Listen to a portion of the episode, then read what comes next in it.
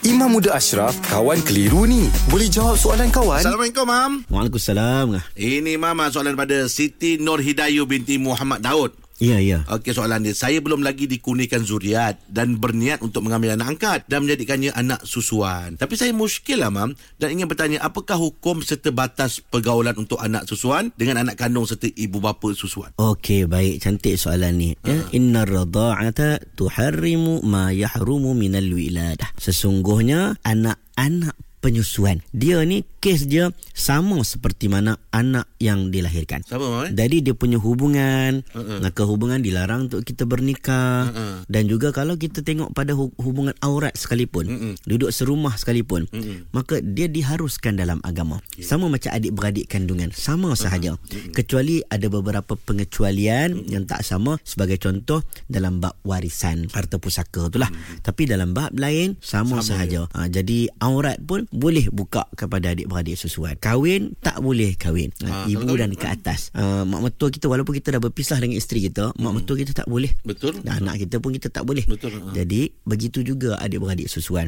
Kalau kita adik-beradik susuan ni mak dia pun tak boleh, ini tak boleh. Okey kasih mam Alhamdulillah. Selesai satu kekeliruan. Anda pun mesti ada soalan kan? Hantarkan sebarang persoalan dan kekeliruan anda ke Sina.my sekarang. Kawan Tanya Ustaz Jawab dibawakan oleh Telekong Siti Khadijah. Promosi Road to Ramadan Siti Khadijah dari 26 April hingga 15 Mei. Nikmati diskaun hingga 30%. Berpeluang menangi pakej umrah dan pelbagai hadiah menarik. Kunjungi butik SK atau layari sitikadijah.com.